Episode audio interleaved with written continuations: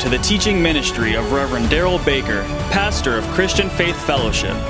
Pastor Baker is fulfilling the call of God on his life to preach the Word of God without compromise, raising up disciples who, through faith in God, will have a powerful impact on our world. May you be blessed through the message that Pastor Baker has to share with you today.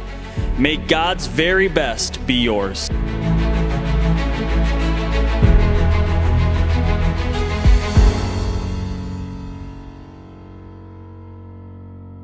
Okay, we are talking about what?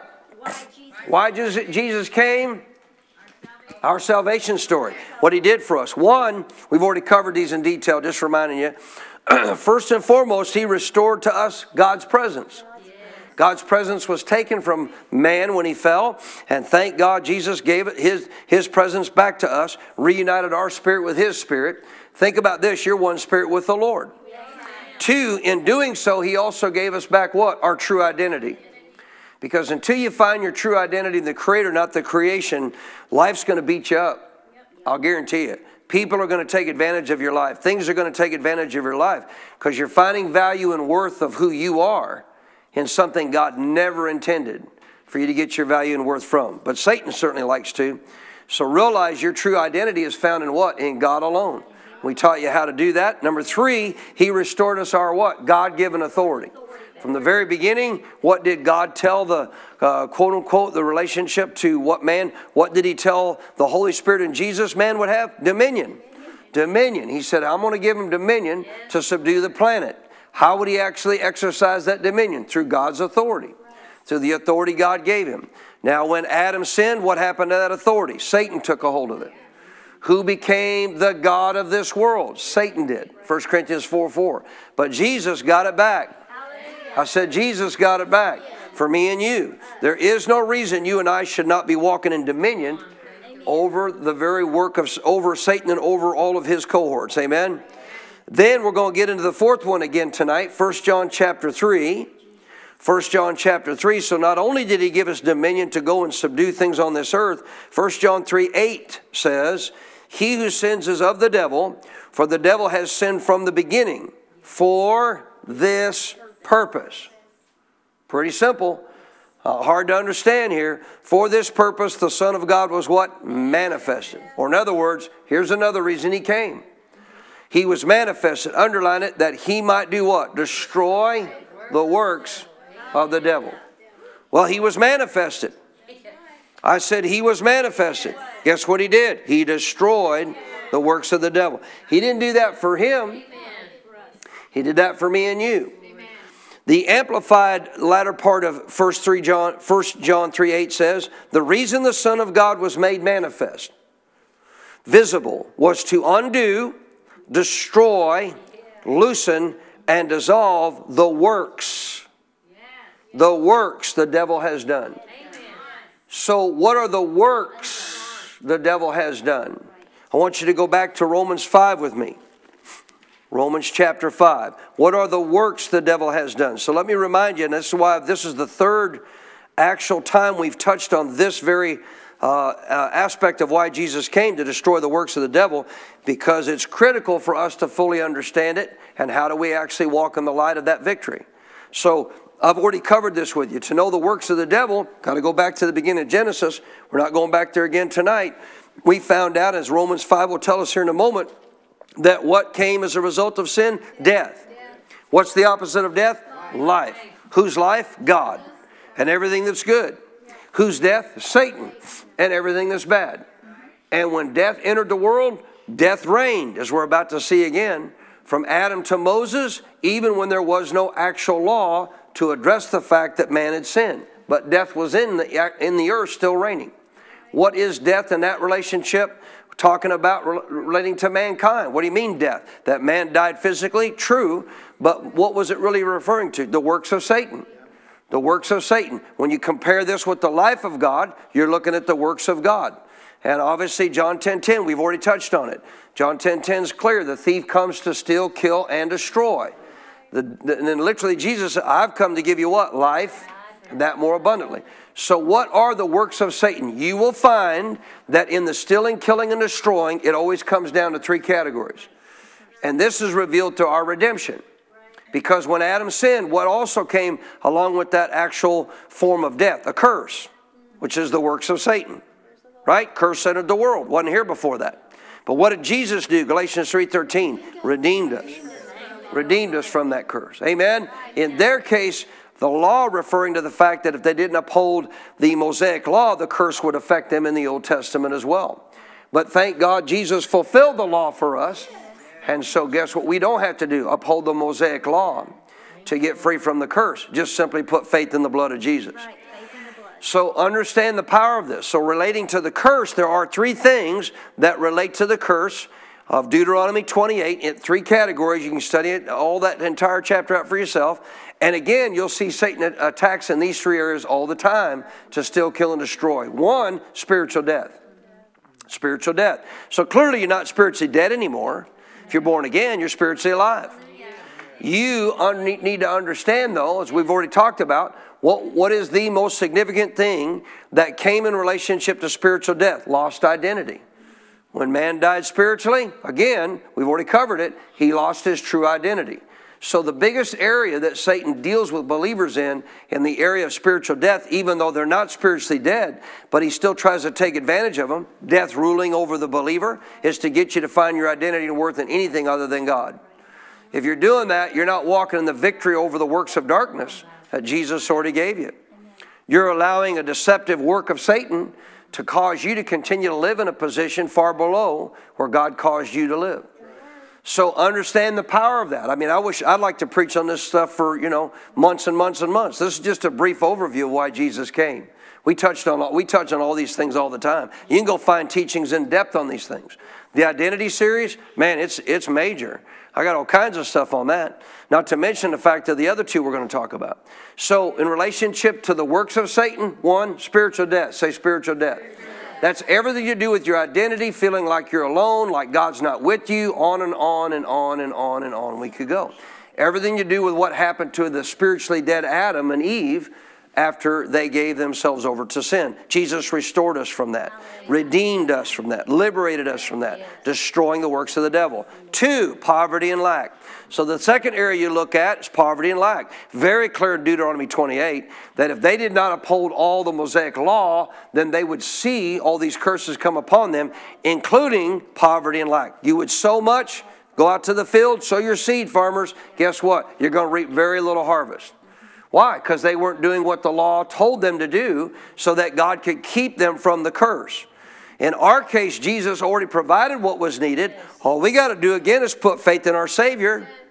Come on, faith in our deliverer, and exercise our faith in what He did. And I'm going to show you how tonight to be able to be free from poverty and lack. I'm going to show you how to walk in this tonight, what we're going to get into. We've been revealing it to you last two services. Third thing that is a work of Satan that Jesus came to destroy is sickness and disease sickness and disease.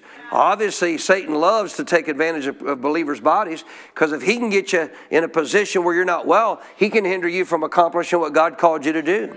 Without health, without a healthy uh, body, and without some provision in your life, you're going to be very limited in being able to accomplish what God wants you to do. Now, if your goal to be healthy is to just simply be rich and buy what you want for you, God's probably not going to help you with that because you're simply doing it for the wrong reason.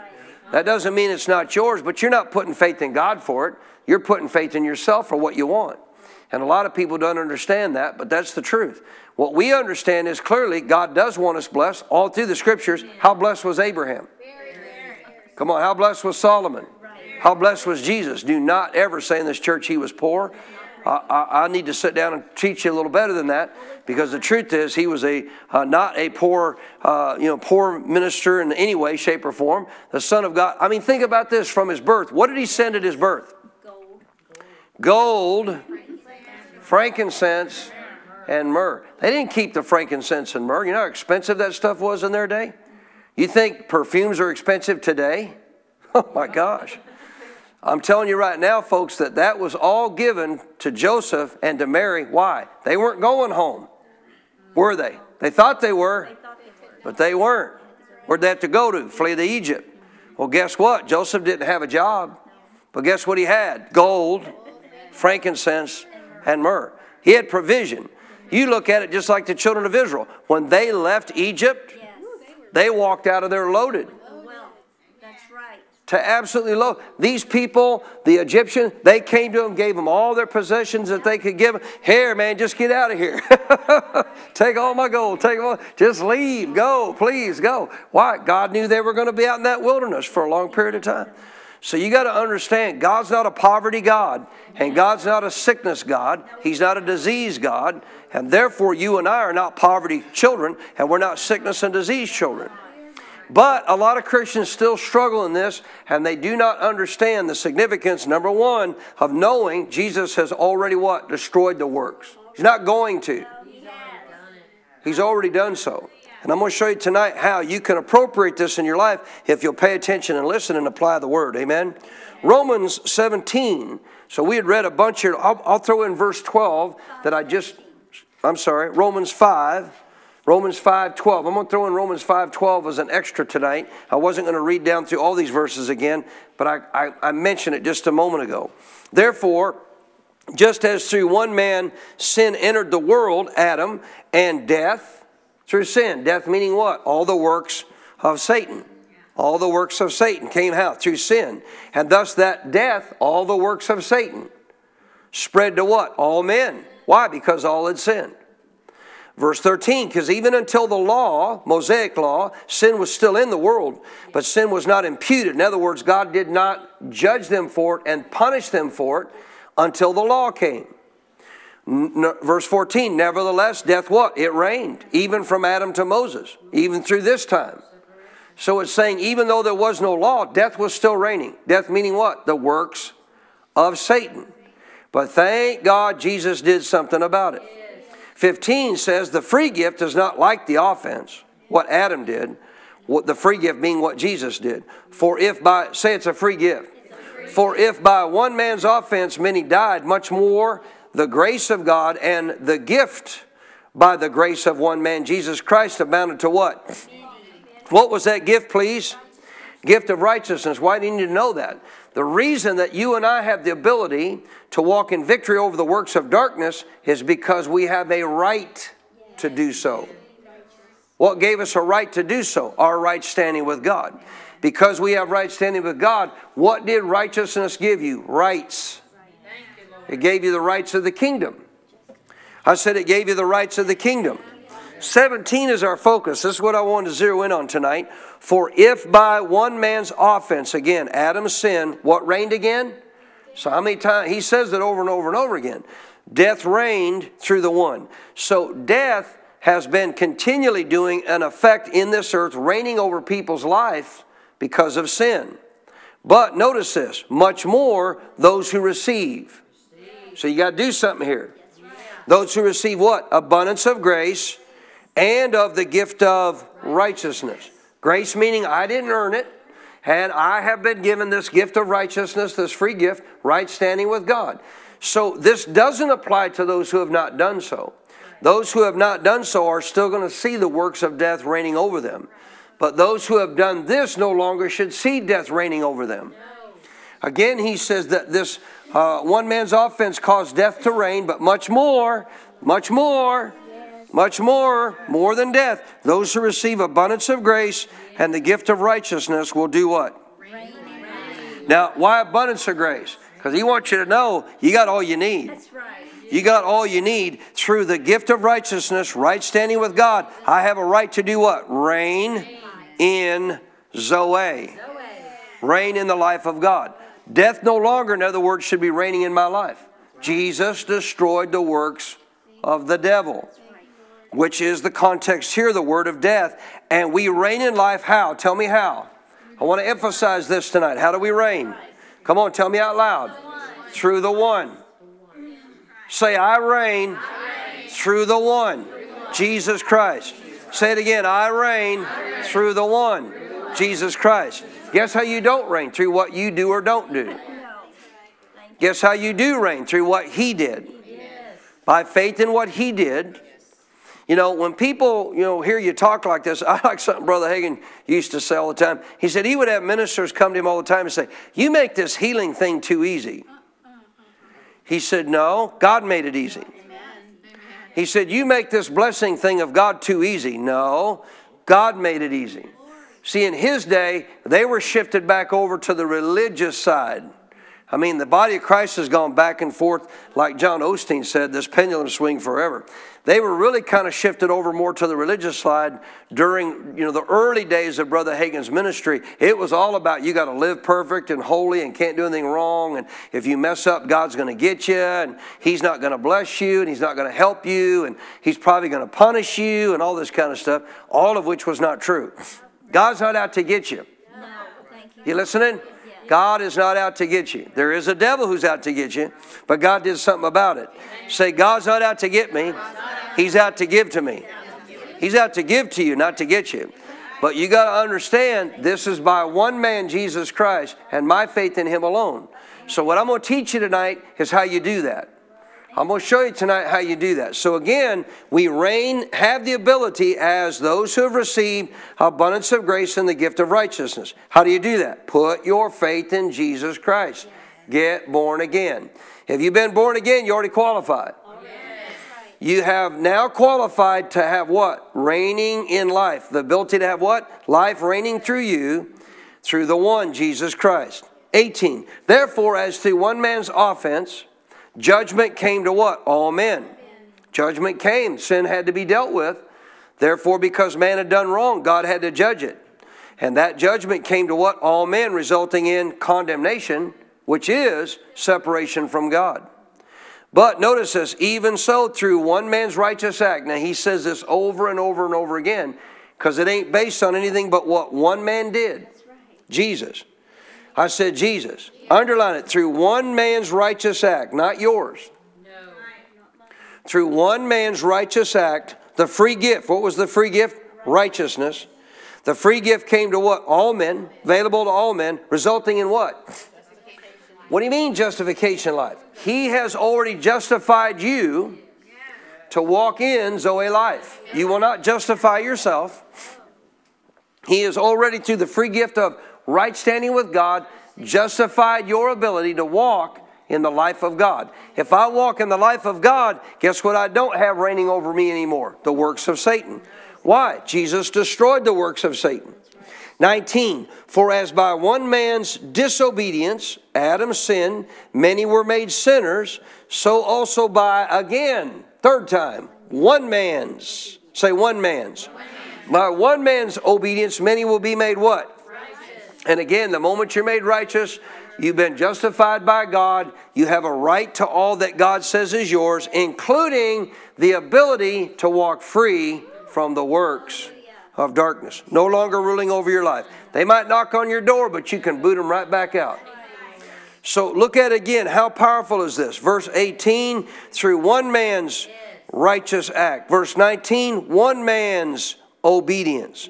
So back to verse 17. How do we reign in this life? Through one. Through one. One man's obedience, one man's righteous act is how we reign in this life. His name is Jesus. Can I get a better amen? verse 17 there in the voice translation says, if this is this is powerful. If one man's, listen carefully, if one man's sin brought a reign of death, and it did if one man's sin brought a reign of death, that's Adam's legacy, it says. How much more will those who receive grace in abundance and the free gift of redeeming justice reign in life by means of one other man, Jesus the Anointed? I'll read it again. If one man's sin brought a reign of death, that was Adam's legacy, it says. How much more? How much more?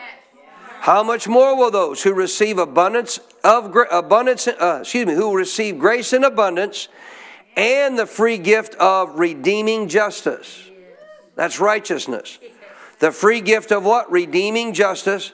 How much more shall they not reign in life by means of one other man, Jesus, the anointed? How are you going to reign in life? Through the one man Jesus the Anointed. So, how do we do this, Pastor? Good question. If you come back on Sunday, I'll teach you. I'm done for tonight. Closing my Bible. You don't believe that, do you? Romans chapter 8. Romans 8. I just thought I'd see how hungry you are for the answer. Romans chapter 8. so understand this. Adam sinned, his legacy, death reigned. What's death? Works of Satan. Even including physical death, work of Satan. Part of the work of the enemy. Relating that to the actual person of the body, uh, you know, uh, uh, aspect of physical death is a type of disease or sickness. In essence, in a sense, not like you die from sickness and disease always, but the point is the body was never going to die. It was totally perfect. It was totally, completely perfect. So realize that even context of what we know of physical death, it's like a temporary type of work of Satan, physical death, because it wasn't intended by God. Never was. But thank God we can we know this. I mean, we're not going to get this body fixed in relationship to eternity. We can walk in a blessing of health and healing, as we're going to talk about clearly. But in eternity, we'll have a brand new body, glorified body, just like Jesus. Amen. What's that mean? You can do what Jesus did. You can pop in and out wherever you want. You can walk two walls or do whatever you want to do. Praise the Lord. Jesus did so. Hallelujah. I said hallelujah. Romans 8 is we're going to spend a lot of the rest of our time tonight. Romans chapter 8. So if you're taking notes, you're going to want to zero in here on Romans chapter 8 because this is how we reign in life through one man, Jesus Christ. This is how you do it. Romans chapter 8, verse 1 says, There is therefore now, say now, no condemnation to those who are in Christ Jesus, who do not walk according to the flesh, but according to what? Now, there are actual translations that tell us the latter part of that verse was added in some aspects of what was the original language. The part about who do not walk according to the flesh, but according to the Spirit. But the honest truth is, the English translators helped us here because as you read on, it's implied. It's implied in the following verses. So actually, it's going to come up in the following verses anyway and be implied. He's just putting it all here in one verse, whoever the English translators were, to bring this out. Originally, most of the, Engl- uh, most of the original Greek uh, uh, aspects of the translation of this simply say, There is therefore now no condemnation to those who are in Christ Jesus, period. But it is true who do not walk according to what? The flesh, but according to the Spirit. All right? So if we walk according to the flesh, what are we going to be affected by? Condemnation. Which would mean what would be the same as if we were separated from God. So if we were separated from God, where would we be? Back to spiritual death, poverty and lack, sickness and disease. But guess what? That's not us. I said that's not us. But if we walk, here's what I want you to see, because this is we're going. This is the key, and he's implying it in the following verses. So I like the fact that they actually added this to the first verse. If we walk with a fleshly mindset, that's going to be the key we're going to talk about tonight. If we walk with a fleshly mindset, you are going to walk below your privileges. You are going to be still ruled in some way by the works of Satan because you're not going to walk in what Jesus did for you. But if we walk in a spiritual mindset, now I'll explain this just a moment. If we walk in a spiritual mindset, this is how we rise above the works of Satan. And this is what Christians got to get. They don't seem to understand that you can't continue to live with a excuse me, a carnal old way of seeing things and viewing things mindset and then walk in victory as a child of God. You're not a carnal being. You're a spirit being. So you got to start looking at things the way God does. God is not a carnal being. Yeah, Jesus has a body, but it's glorified. So God is not a carnal being. He's a person. So are you. And that's why you're going to live for all eternity, not because you're a body, because you're a spirit. So when you think about that, we got to recognize too all that relates to the carnal man in this natural earth and how we see stuff. So I'm going to explain that really good in just a moment. I'll give you a Holy Ghost uh, little nugget here in just a minute about that to help you with that. Verse 2 For the law of the Spirit of life. You should have this verse highlighted. You should have arrows pointing at it. You should have, I don't care, I don't know what you do to make a verse stand out in your Bible. Uh, you should, you know, have quotations around it, stars pointing you to it. Because this is, this is the whole context of what we've been teaching now for three services in one verse. The law, the rule, of the Spirit of life, Zoe, in Christ Jesus, has done what? Made me free from what? The rule The word law is rule there. From the rule of sin and the result of sin, death, or works of Satan. Did Jesus destroy the works of the devil? Yes, he did. And in doing so, we now have through salvation what is known as the Spirit of life. The Holy Spirit came to live in you, He breathed into you this new life. It's now within you because you're a born again child of God and you have the Holy Spirit bearing witness that's true. What here's one of the things you should be reminded about the witness of the Holy Spirit inside you. Not that you're just born again, but anytime you know and sense the Spirit of the Holy the, the excuse me, the witness of the presence of the Holy Spirit in your spirit, here's what you ought to be reminded of. That's a reminder that death doesn't rule over me anymore. The works of Satan have been defeated. Look at it. That's exactly what he's telling you. For the law, the word law there is rule. Like a context of the law of gravity, it's a rule. It's a rule. You jump off a building, guess what's going to happen? You're going to go down. Why? Because it's a rule. It's an actual rule God put in the earth. So, not like a rule you got to obey it or don't obey it. We don't have to, but if you violate it, you're going to obviously reap a bad result. So, this rule that comes of the Spirit of life that's in you now, say it's in me now. Notice that is in Christ Jesus. That's how you got it. Has what again? What has it done? It's not going to. I want you to say this. It has made me free. Say it again. It has made me free. What did it make you free from? The rule of sin and death. So let me share a story and then I'll move on here. I've, t- I've told you this before. If you've ever followed any of John G. Lake's teachings, he talks about this very truth. John G. Lake walked free from the works of darkness, he walked free from the very works of Satan that, G- that Jesus destroyed. And I'll tell you why. He got a revelation of that verse that I'm going to try to help you get a revelation of tonight. He got such a revelation of that verse that he knew anything that's a work of Satan that's a part of sin and death cannot rule in my life. It cannot harm me, it cannot affect me unless I let it. Because it says clearly I'm not going to be. Doesn't sound it doesn't sound it does not say I'm not I'm I'm not yet. I'm one day to be free. No, it says I've already been freed from the rule of sin and death. That intrigued him. So he began to meditate on this verse and study it. Let me help you something about reading your Bible and hearing from God. our men's going to get a whole new, whole new deal that the Holy Spirit's put together for me for our men starting in February. But here's the key to reading your Bible. You should not just read it to read it, as I've told you. You should read it to hear from God as to what He's saying to you. If you're not getting anything out of reading the Bible, you're not doing it right. You should slow down and say, wait a minute, I need to go back and reread the chapter I just read. You'd be better off to read a chapter today, get something out of it. Every time you read a chapter in the New Testament, especially, you ought to say, what did I get from God today from that chapter? If you got nothing, you didn't listen. You just read it to read it. You just read it to read the Bible. That's why I'm not real high on these one year Bible reading programs. Because the goal isn't really to hear from God, it's just to read the Bible in a year. Well, big deal. Pharisees knew Old Testament scriptures, and God Himself was standing in front of them. They didn't even notice Him. And they knew every prophecy about Him that He fulfilled. But here is John G. Lake who gets a revelation of this verse. He's in South Africa, uh, where he's actually ministering there, creating church, building churches, etc., and the bubonic plague breaks out. Very, de- very deadly, very dangerous, very contagious. He is praying for all that he can, all that he can get to, ministering to them, seeing results and obviously can't get to everybody. And these people come from England knowing of the breaking out of this plague, all different kinds of medical teams, and they hear about John G. Lake. They hear about this minister who's there ministering to people, praying, and, and for some reason he doesn't catch this, uh, you know, this uh, plague. And so they finally find him, and they say, "How is it, sir, that you can minister to these people, pray for them, lay hands on them, as we hear you're doing?"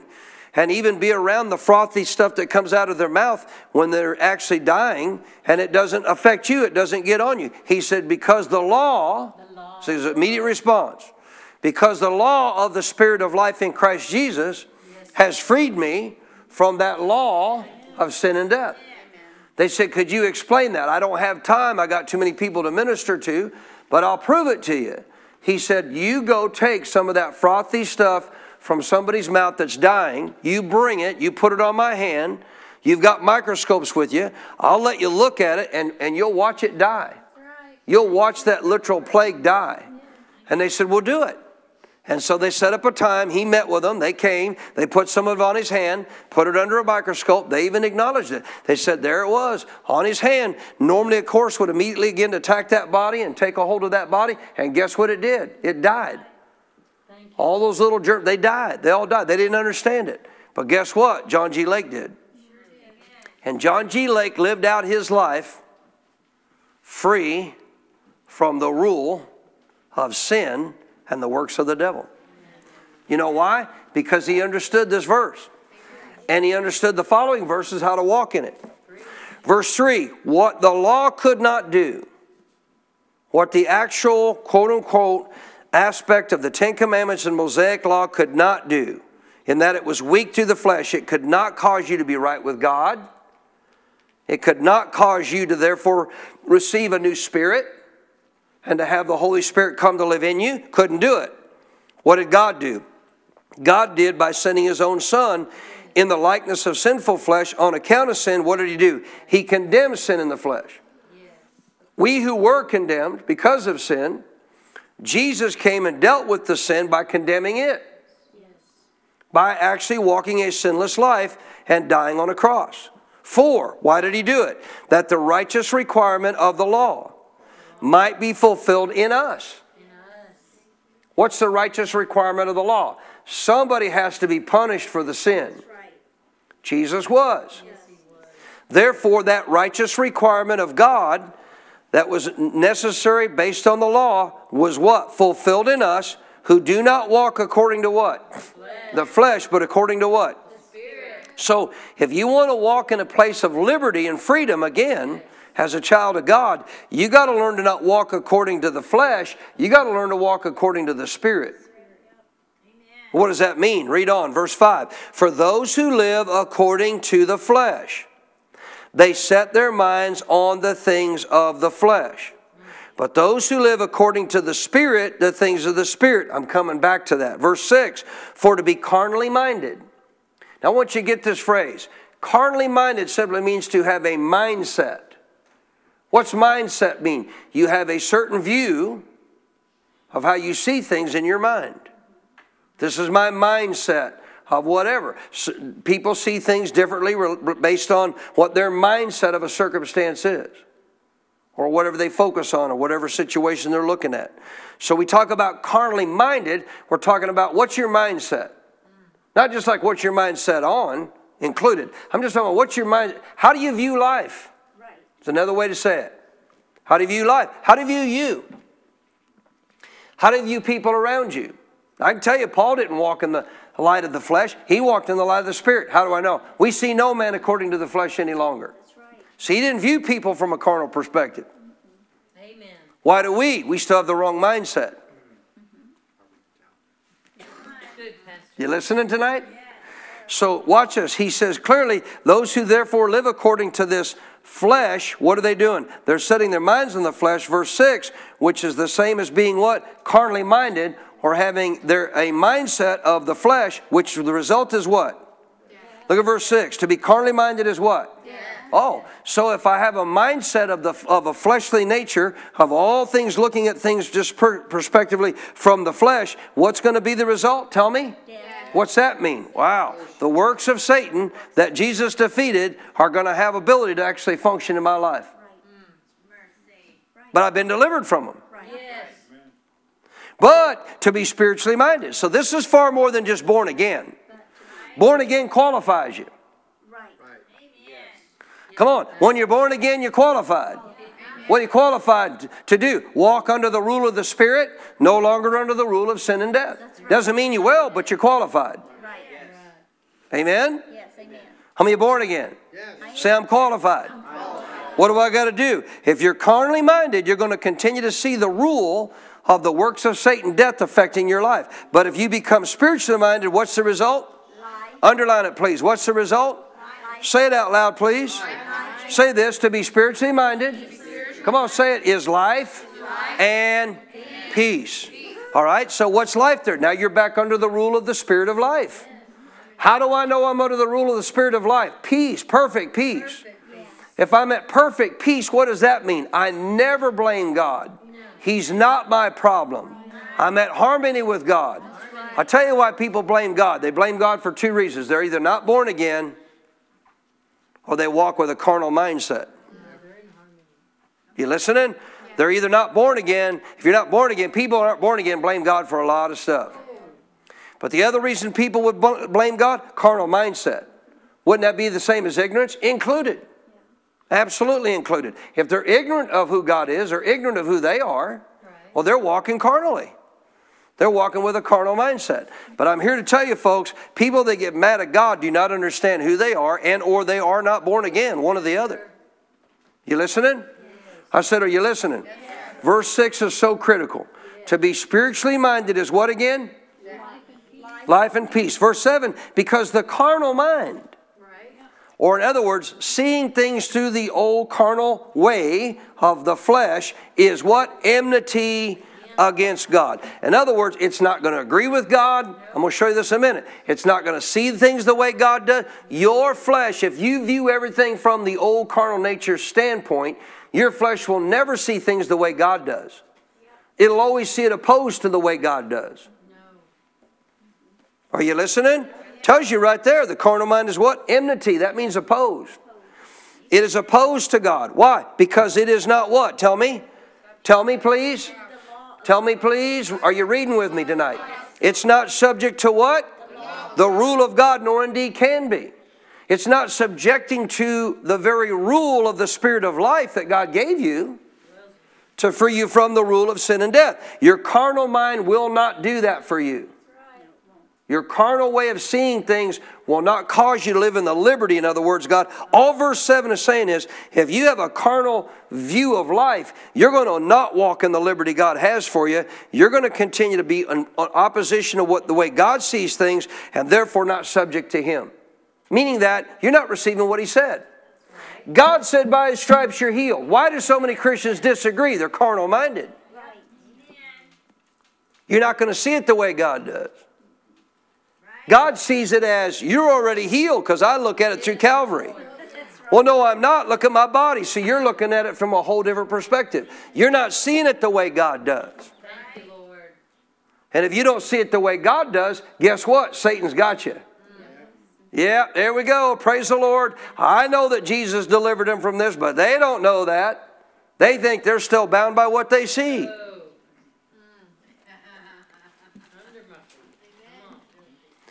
So then, verse 8, those who are in the flesh cannot do what? Excuse me? So in the flesh here means, again, I'm viewing life through the old fleshly way of seeing stuff. And that means I'm not going to do what? I'm not going to walk by faith. You should have a note by that verse, Hebrews 11 6. There's only one way to please God, New Testament, by faith. Right.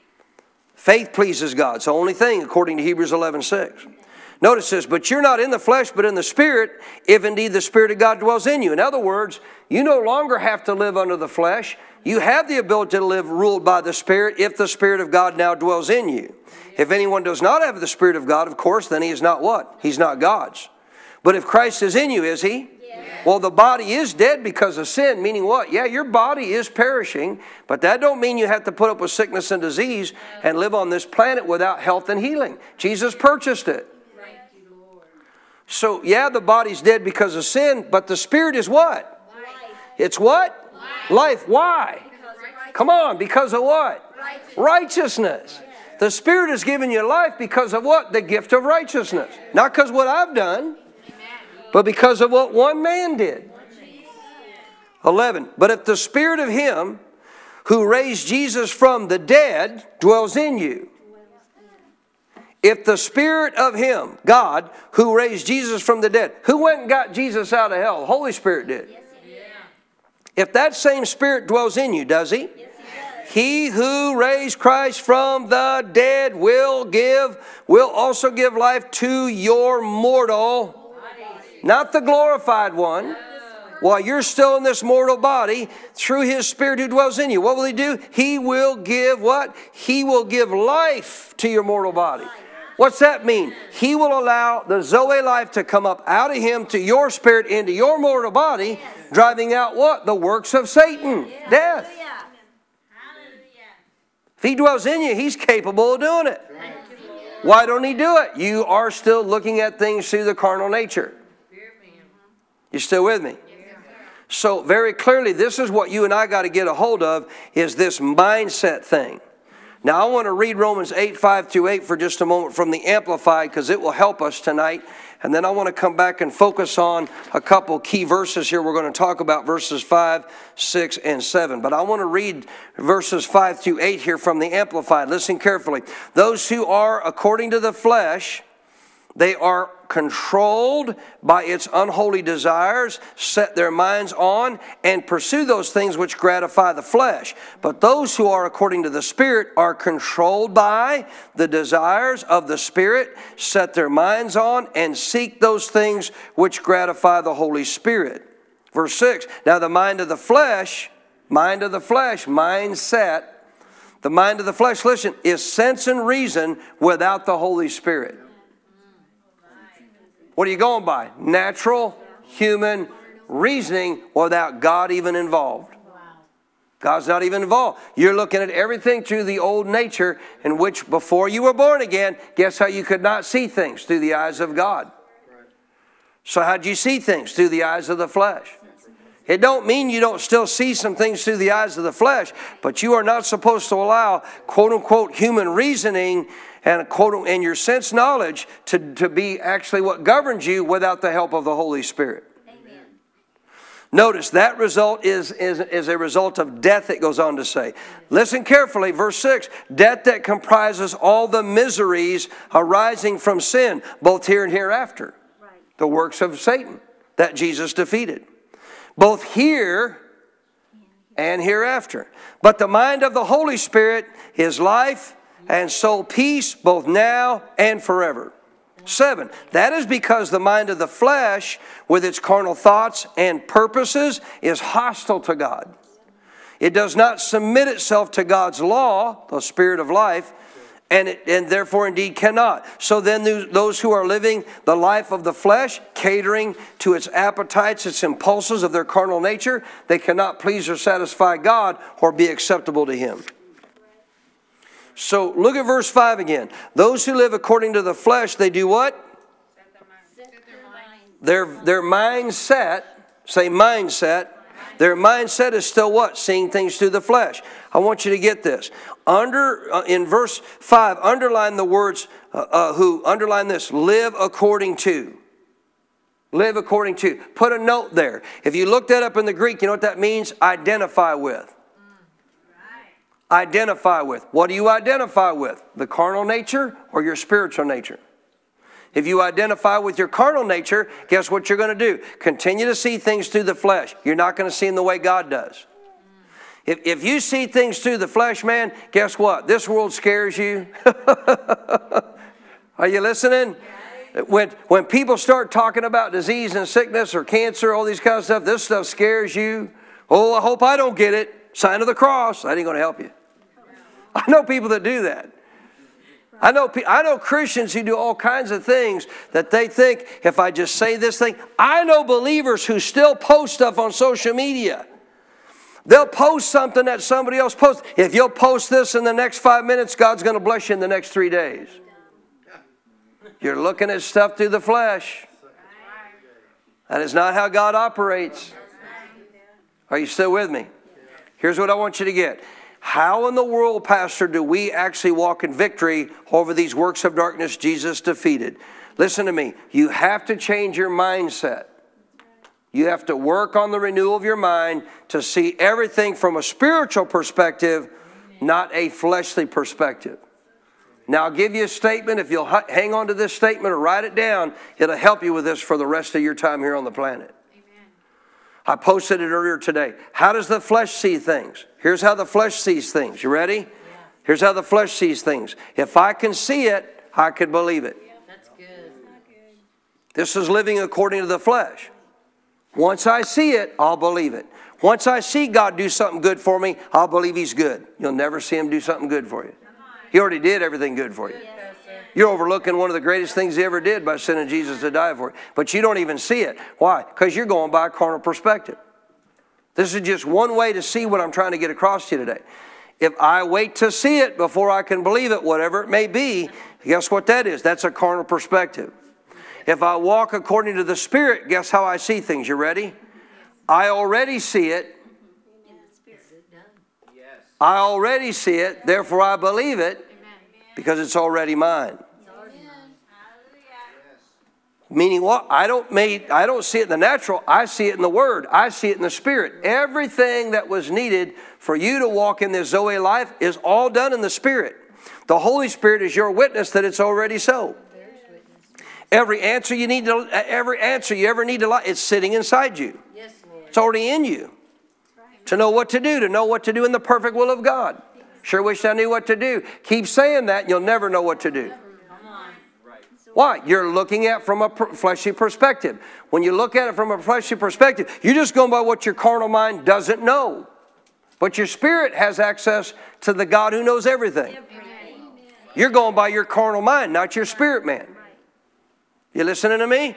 And until you start seeing things through the spirit man, and that takes renewal of the mind to get your mind set on things that have the mindset of the things of the spirit. Now all of a sudden you don't look at people carnally anymore. You look at them as a spirit. Inside that carnal person is a spirit being. Boy, they sure are a mean old cut. No, you're talking about that old fleshly person. They may not be on the inside. They may not be letting that new nature rule them, just like you may not be letting that new nature rule you. Thank you for all your great amens tonight. But see, one of the easiest ways to see looking at things in the flesh, how many understand again, if you walk by the flesh, you can't please God. How do you walk by flesh? Walking by faith. How does faith go? Faith goes by the Spirit. What does God say about any situation you're looking at in life? So let's go back to what we just talked about. If you, again, in verse 2, understand this verse, he said, This law of the Spirit of life in Christ Jesus, who has that? Who has that? Every believer.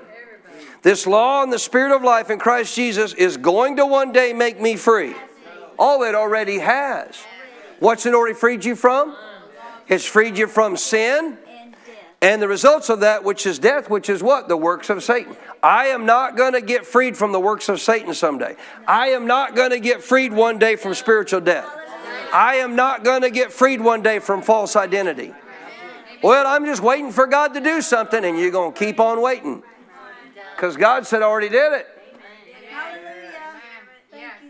Well, I just can't see that because you're carnal because you need to develop a relationship with God, get to know Him. You need to get in church and learn the Word, and you need to renew your mind to that Word, let Him speak to you till you start seeing things from who you really are, a spiritual perspective, and all of a sudden, life will take on a whole new focus.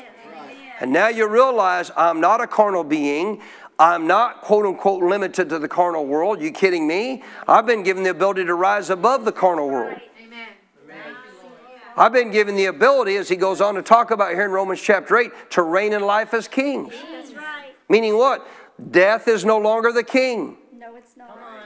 Sickness and disease is no longer the king. Poverty and lack of. Well, I just don't know what to do. See, keep saying that, and you're going to simply reveal. All you're revealing about yourself is, I'm carnal, Pastor, in my mindset.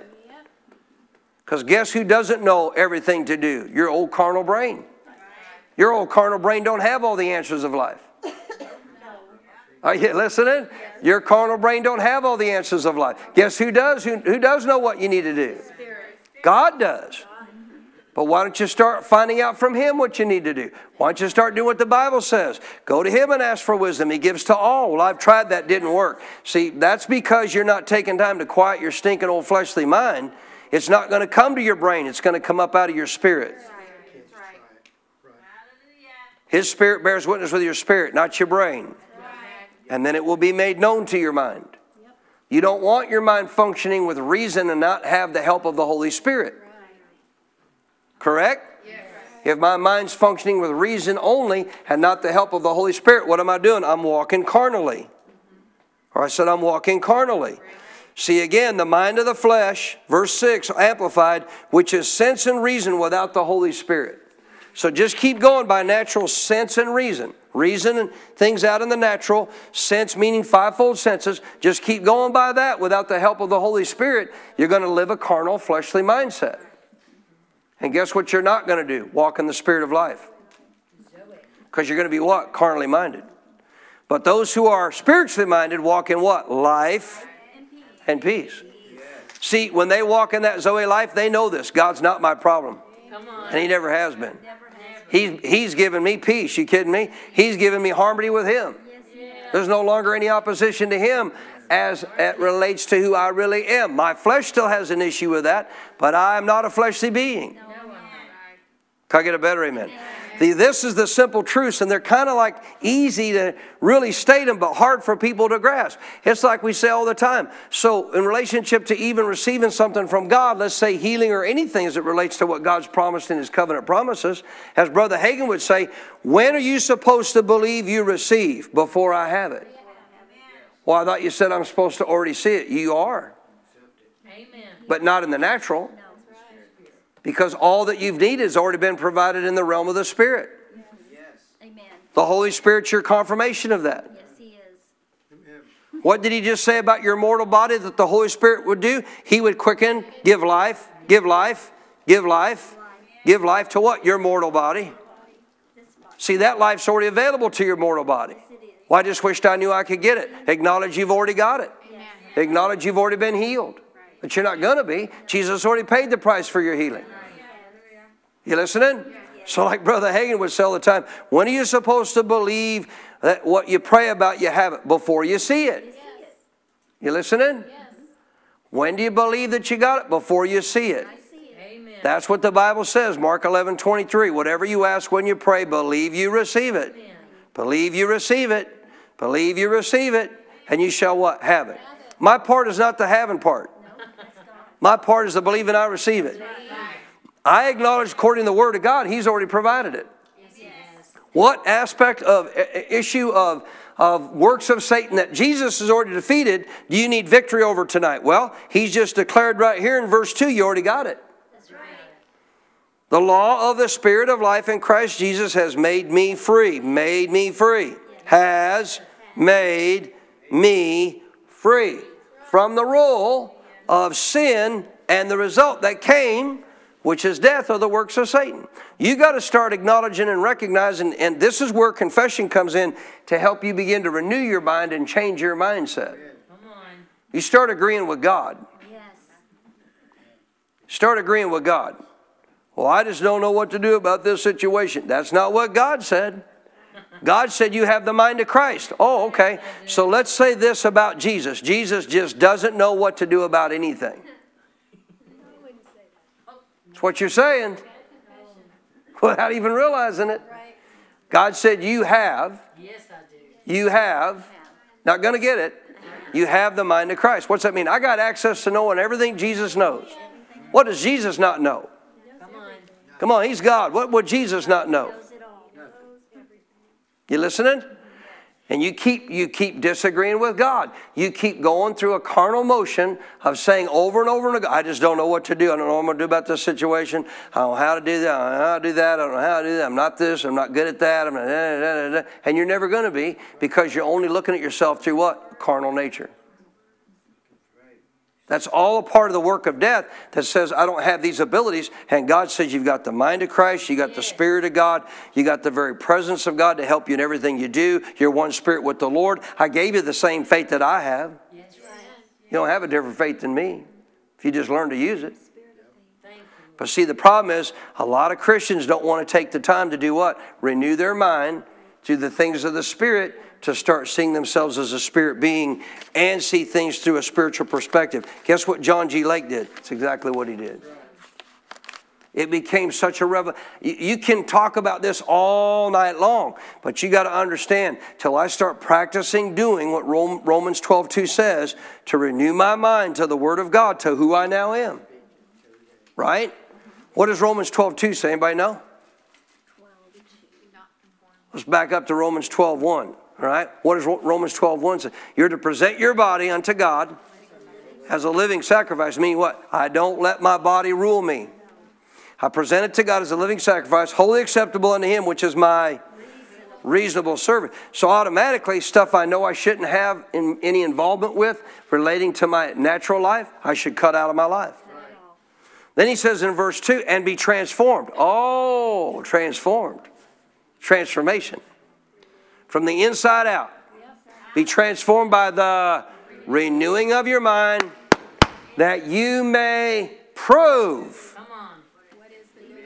Come on. That you may prove what is the horrible and, and, and bad things God doesn't want you. Now, that you may prove what? All that is good and acceptable and right in the sight of God.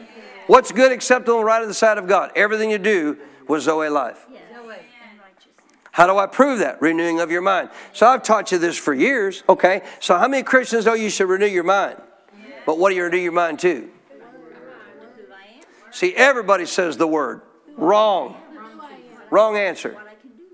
You use the word to renew your mind. You don't renew your mind to the word alone. You use the word to renew your mind. So if I, okay, so if I go by your answer, well, I just renew my mind to the word, Pastor, all right, I'm going to go spend the next three years in the book of Job. No. no. And see how much that helps me. How much you think renewing my mind to the book of Job is going to help me as a believer overcoming this life? I'm thinking not a whole lot. Right? See, the point is, I got to renew my mind, but here's the key I got to know what I need to renew my mind to. What do I new, renew my mind to? This new man. This new man. And how do I find out relationship to this new man? Who he says I am, what he says I have, what he says I can do. We don't make that confession because I thought it up one day and thought it'd be cool and just bore you with something over and over and over again. I'm trying to get a point into your heart. I see people, some of them get so frustrated. Here we go again. Yes, I am who he says I am. See, you don't even know who you are. Because if you did, that would excite you every time to make that confession. Yeah! I'm glad to be reminded tonight I am who God says I am. See, who are you? Exactly right. You're who God said you are. But guess how you're going to find that out? Primarily the New Testament. And when you start finding out who you are, guess what you do? Start agreeing with who God says you are. Quit saying anything other than what God says you are. Who does God say you are? Then that's who you say you are. And you even might have to, you, I'm serious, you might even have to ask people to help you. And when you start talking stupid again, carnal, because that's stupid. Yeah. Listening? Yeah. And when you start talking stupid and carnal, hey, remind me that that's not who I, I've taught you people raising your kids. And one of the greatest ways to help help your uh, children understand walking out relationship once they're born again, or even before they fall to sin, walking out who they are. When they do something that a believer shouldn't do, what should you do? You should discipline them. Doesn't the Bible say so? But what else should you do? You say, hey, son, hey, daughter, you don't do that. You know why you don't do that? Because that's not who you are. That is not who you are. You're a child of the living God. You belong to God. Children of God don't do that. Are you listening? Not, not, those, not those who know they are. Be transformed. Transformed. Transformed. What are you going to be transformed to? Zoe life. What are you going transformed out of? Works of devil, works of Satan that Jesus defeated. But how do you do that? Got to renew your mind to who you are. What about what you have? Could you sit down and write a really good, pretty lengthy list of what all you have in Christ Jesus? I would, I would challenge most Christians probably couldn't. Well, how are you going to walk in this quote unquote spiritual mindset if you don't see who you are and what you have? Amen. What about what you can do? What can you do? What can you do? I can do all things through Christ who strengthens me. I can do what I can do the very works Jesus did. Jesus said so. If I believe in him, the works he did, I can do also. I can cast out demons. Oh, not me. Well, see, there you go again. And so then you wonder why that you continue to see the works of death rule over your life when there should not be. Why? You have the wrong mindset. I said you have the wrong mindset. What determines if I walk in Romans 8 2 under the Spirit of life? Romans, 5, uh, Romans 8 5, 6, and 7. What's your mindset? What are you identifying with? So you keep identifying with the old fleshly nature, that's what you're going to walk in. But if you'll start identifying with the new nature, I'll give you some verses to study. I was going to try to get to them tonight, but you should go. You should go. Here, I'm going to give you a set of verses that you can renew your mind to and pray over yourself and camp out in for a good long time and never stop. Ephesians 1, Yes. verses 5, starting off Ephesians 1, verse 15, through Ephesians 2 6. Ephesians 1, 15 through 2 6. When you get to 2 6 and it says you've been raised up, seated with Christ far above, all you know, at the right hand of the Father, or excuse me, it says you've been raised up, seated with Christ at the right hand of the Father, then you should go back to Ephesians 1 that talks about what he was raised up above, far above. All principle, but well, it said you were raised up with him. That's right. So I wish I could have showed you that tonight. I might Sunday a little bit touch on that before we move on to our next thing that why why Jesus came. But see, that was a biblical prayer that Paul continued to pray for the Ephesian church that they would get their understanding enlightened. To know what? The hope, Yes. They've been the hope of God's calling. What does that mean, the hope of God's calling? Well, what does he expect for you to live out here on the earth? Let me help you what he doesn't expect you to live out in the earth. He does not expect for you to live out ruled by death. He expects you to live out your life ruled by life. You need revelation of that. Yes, we do. That we would get an understanding of the hope, the expectation of his calling, what he put me here for to walk out as a child of God. That's right. Right? That you might know the hope of his calling, that you might know, you're ready this? you're ready for this? That you might know the exceeding, exceeding, exceeding greatness of his power. That you would know that. What do you mean know? By experience. That's right.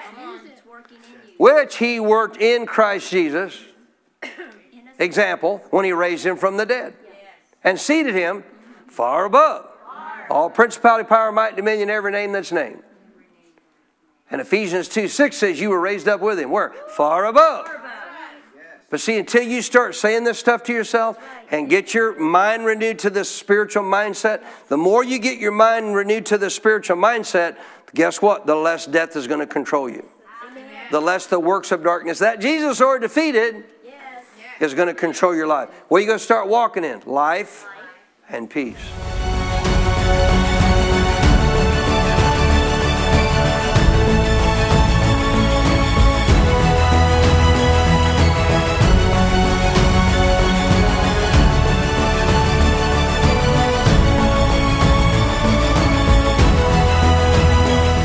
We pray that you are blessed by the message Pastor Baker shared with you today.